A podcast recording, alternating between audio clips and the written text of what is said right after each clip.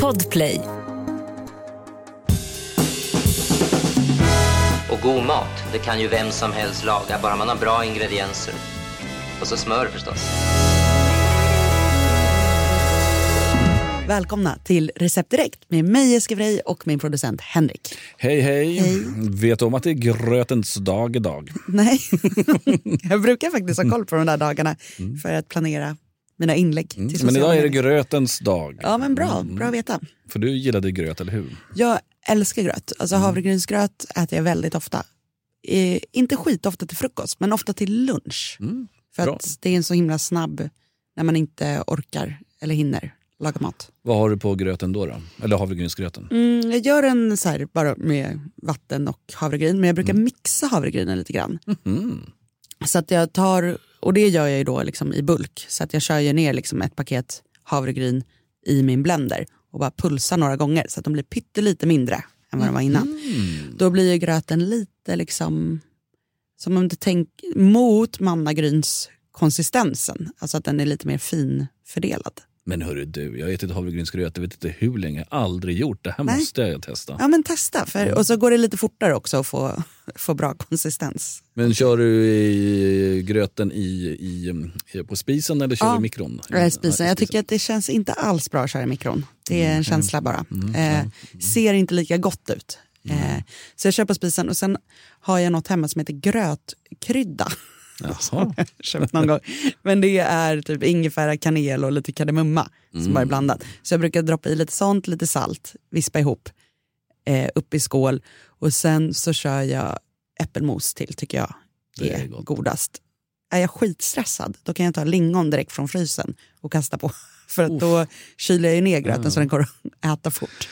Ehm, och sen, det här är också Det håller på att bli ett grötavsnitt helt plötsligt. Ja, Jag ja. måste bara lägga till, jag gillar inte så mycket att ha mjölk till min gröt. Nej. För jag tycker inte om att den blir varm.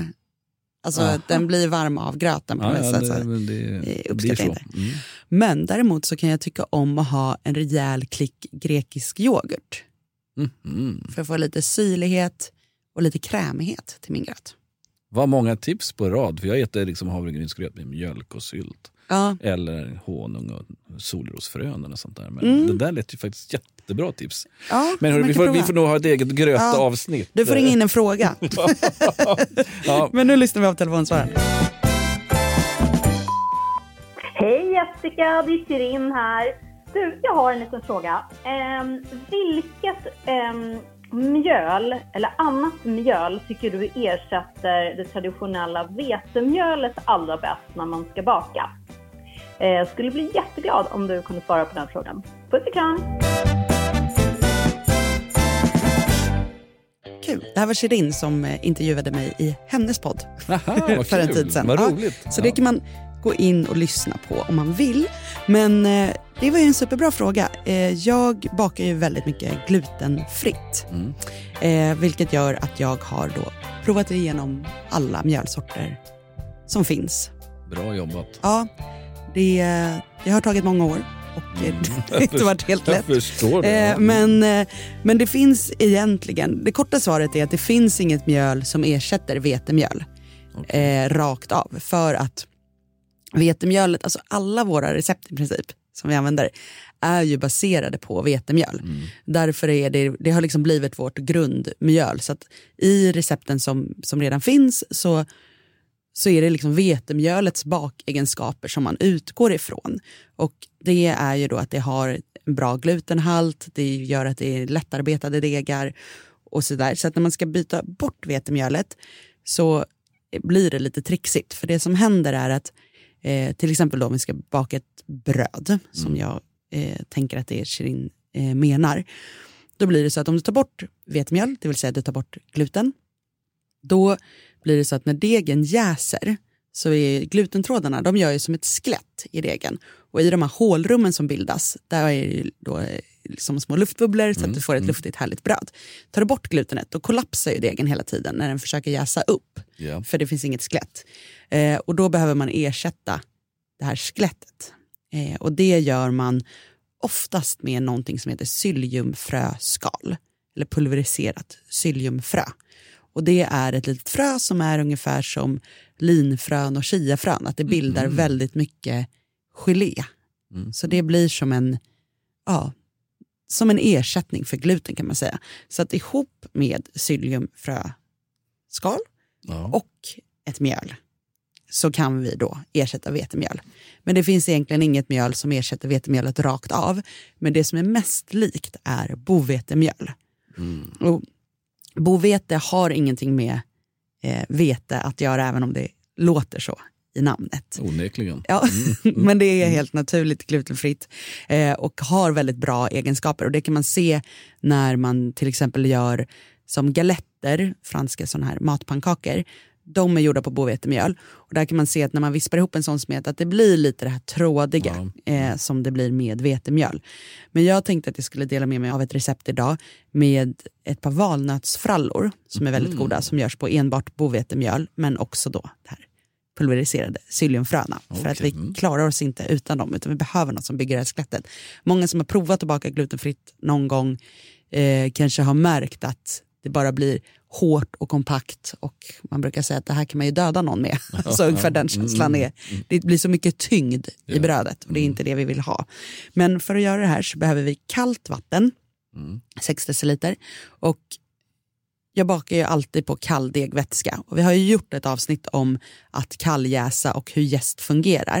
Eh, men jag kan bara kort säga att anledningen till att jag använder kall degvätska det är att det är mycket säkrare. För använder vi fingervarmt eller 37 grader som man ibland säger, det finns risk att vi värmer vattnet eller degvätskan för mycket och då dödar vi jästen. Det vill vi ju inte för då kommer det aldrig jäsa. Nej. Men har vi kallt så jäser det bara långsammare, men det kommer alltid att jäsa. Så tar vi ett fjärdedels paket jäst. Jag försöker få folk att använda lite mindre jäst för att det är inte så god smak.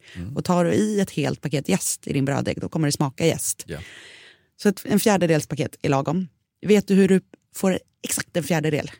Eh, nej. Nej. Alltså om du tänker att du har ditt fyrkantiga jästpaket Ja. och du skär då som ett eh, eh, kors Ja.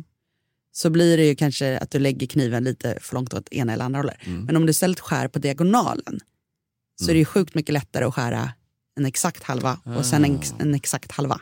Jag förstår. Lite tips. Mm, tack, tack för det. Eh, och sen så ska vi ha en matsked honung. Mm. Och då kommer ytterligare ett litet knep. När du då har hällt i bovetemjölet som du ska använda, eh, då kan du ju så här, eh, hälla det i en bra hög Mm. i din skål. Och sen så stoppar du ner, eh, så att först tar du i vattnet och jästen, löser ut det som vanligt. Sen så i ena halvan av skålen så häller du allt bovetemjöl i en hög och så tar du ett matskedsmått och trycker det i den här mjölhögen så att du får ett avtryck av matskedsmåttet. Sen kan du hälla ner honungen rakt i det där hålet så att du inte behöver ta eh, matskeden ner i honungsburken för den kommer ju bli så himla kladdig Mm, och mycket fastnar i där. Smart. Så har du flytande honung så bara trycker du ner det eller så tar du liksom ner, klick, klick, så ser det ungefär Mm. Ja, hur. ja, det är inte, behöver inte vara en exakt matsked. Nej. Ungefär. Mm. Eh, salt, en tesked. Och här är det bra att vi bara rör ihop det här nu. Och då kommer personen som bakar det här känna att det här kommer inte bli en deg. Det här blir inga frallor. Det är alldeles för löst. Det är bara en smet. Här är också många som väljer att mejla mig eller skicka DM på Instagram och säga att det blir ingen smet eller blir ingen deg, det här kommer aldrig gå. Hjälp. Och då har de varit lite snabba för det ska i mer ingredienser. Så man behöver inte vara orolig. Här ska du inte börja hysta i mer mjöl och tänka att jag har skrivit fel. Nej. Utan håll dig lugn och sen så tillsätter du tre matskedar av det här pulveriserade psylliumfröskalet. Finns i alla mataffärer. Gå till den glutenfria bakhyllan. Där står det. Ja. Häller ner de här tre matskedarna och snabbt nu vispar ihop det här eh, till eh, en smet deg. Eh, för att det här får inte ligga, för då blir det bara en hård klump. Så jag måste vispa. Du behöver ingen bakmaskin för det här. Men du behöver vispa ut det, så en ballongvisp. Så. Eh, och då kommer du se direkt att det börjar svälla och bli tjockare och mer åt deghållet. Och så två deciliter havregryn ner i det här, röra runt. Och sen två deciliter grovt hackade valnötter. Mm, gott. Väldigt gott. Har du inte valnötter hemma kan du ta en solrosfrön eller pumpakärnor eller något annat smarrigt. Och sen ska det här då bara jäsa. Eh, och jag brukar låta det jäsa i två timmar ungefär i rumstemperatur. Eh, och då brukar jag inte lägga en bakhandduk på, utan något som håller fukten inne i degen. Så typ lägger på ett lock, eller ställer på en tallrik okej. eller drar över lite plastfolie. Eh, handdukar är bra för att torka saker, vi vill inte torka ut degen. Nej. Eh, och sen delar vi upp den här degen i åtta bitar och då är det enklast att bara ta en sked rakt ner och liksom gräva upp en bit. För det här är ju då en deg som inte har samma konsistens som en vetemjölsdeg som du kan stå och knåda och sådär. Så jag brukar ta en sked och sen brukar jag ha blöta händer. Så jag tar upp en bit, blöta händer formar till en rund boll. Ja. För blött eller om du har olja på händerna, det kladdar faktiskt mindre än om du skulle mjöla ännu mer. Mm. För nu blir det som, du vet när man rullar köttbullar. Precis samma sak, Ja. exakt inte jag säga det. Mm. Mm. Mm. Så det är skitbra att tänka, blöta händer är, är lättare än degiga händer. Ner på bakplåtspapper, låt jäsa typ 20 minuter till på plåten, sen in i ugnen i 25 minuter på 225 grader. Sen låter man de här svalna innan man skär i dem.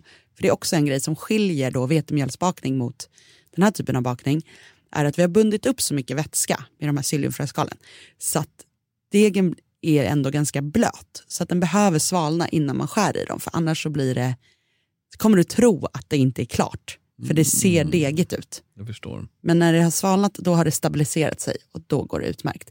I gengäld blir inte de här bröden torra. Så du kommer kunna ha dem i flera dagar utan att det blir torrt. Bara ner i en plastpåse sen när de har svalnat så håller det hur länge som helst. Gott. Det enda som händer är att till slut så möglar det, men det blir aldrig ja. torrt. Nej. Det- och det är, det är ju trevligt, du behöver inte bra. frysa det Mm. eller någonting. Så att ett superbra recept på frallor gjorda utan vetemjöl och för att återknyta till frågan så är ju det att bovetemjöl är det mjölet som bäst ersätter vetemjöl. Men när du ska baka bröd och jäsdegar så finns det inget mjöl som kan, du kan ersätta rakt av utan du behöver ha tillägget av psylliumfröskal för att det ska bli bra.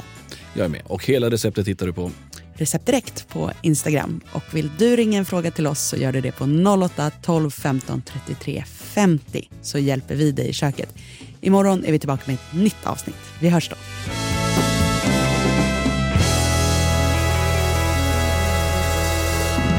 God mat, det kan ju vem som helst laga, bara man har bra ingredienser. Och så smör förstås. Podplay, en del av Power Media. Ett poddtips från Podplay. I podden Något Kaiko garanterar östgötarna Brutti och jag, Davva, dig en stor dos skratt. Där följer jag pladask för köttätandet igen. Man är lite som en jävla vampyr. Man har fått lite blodsmak och då måste man ha mer. Udda spaningar, fängslande anekdoter och en och annan arg rant. Jag måste ha mitt kaffe på morgonen för annars är jag ingen trevlig människa. Då är du ingen trevlig människa, punkt. Något Kaiko, hör du på Podplay. Därför arkadeinerna.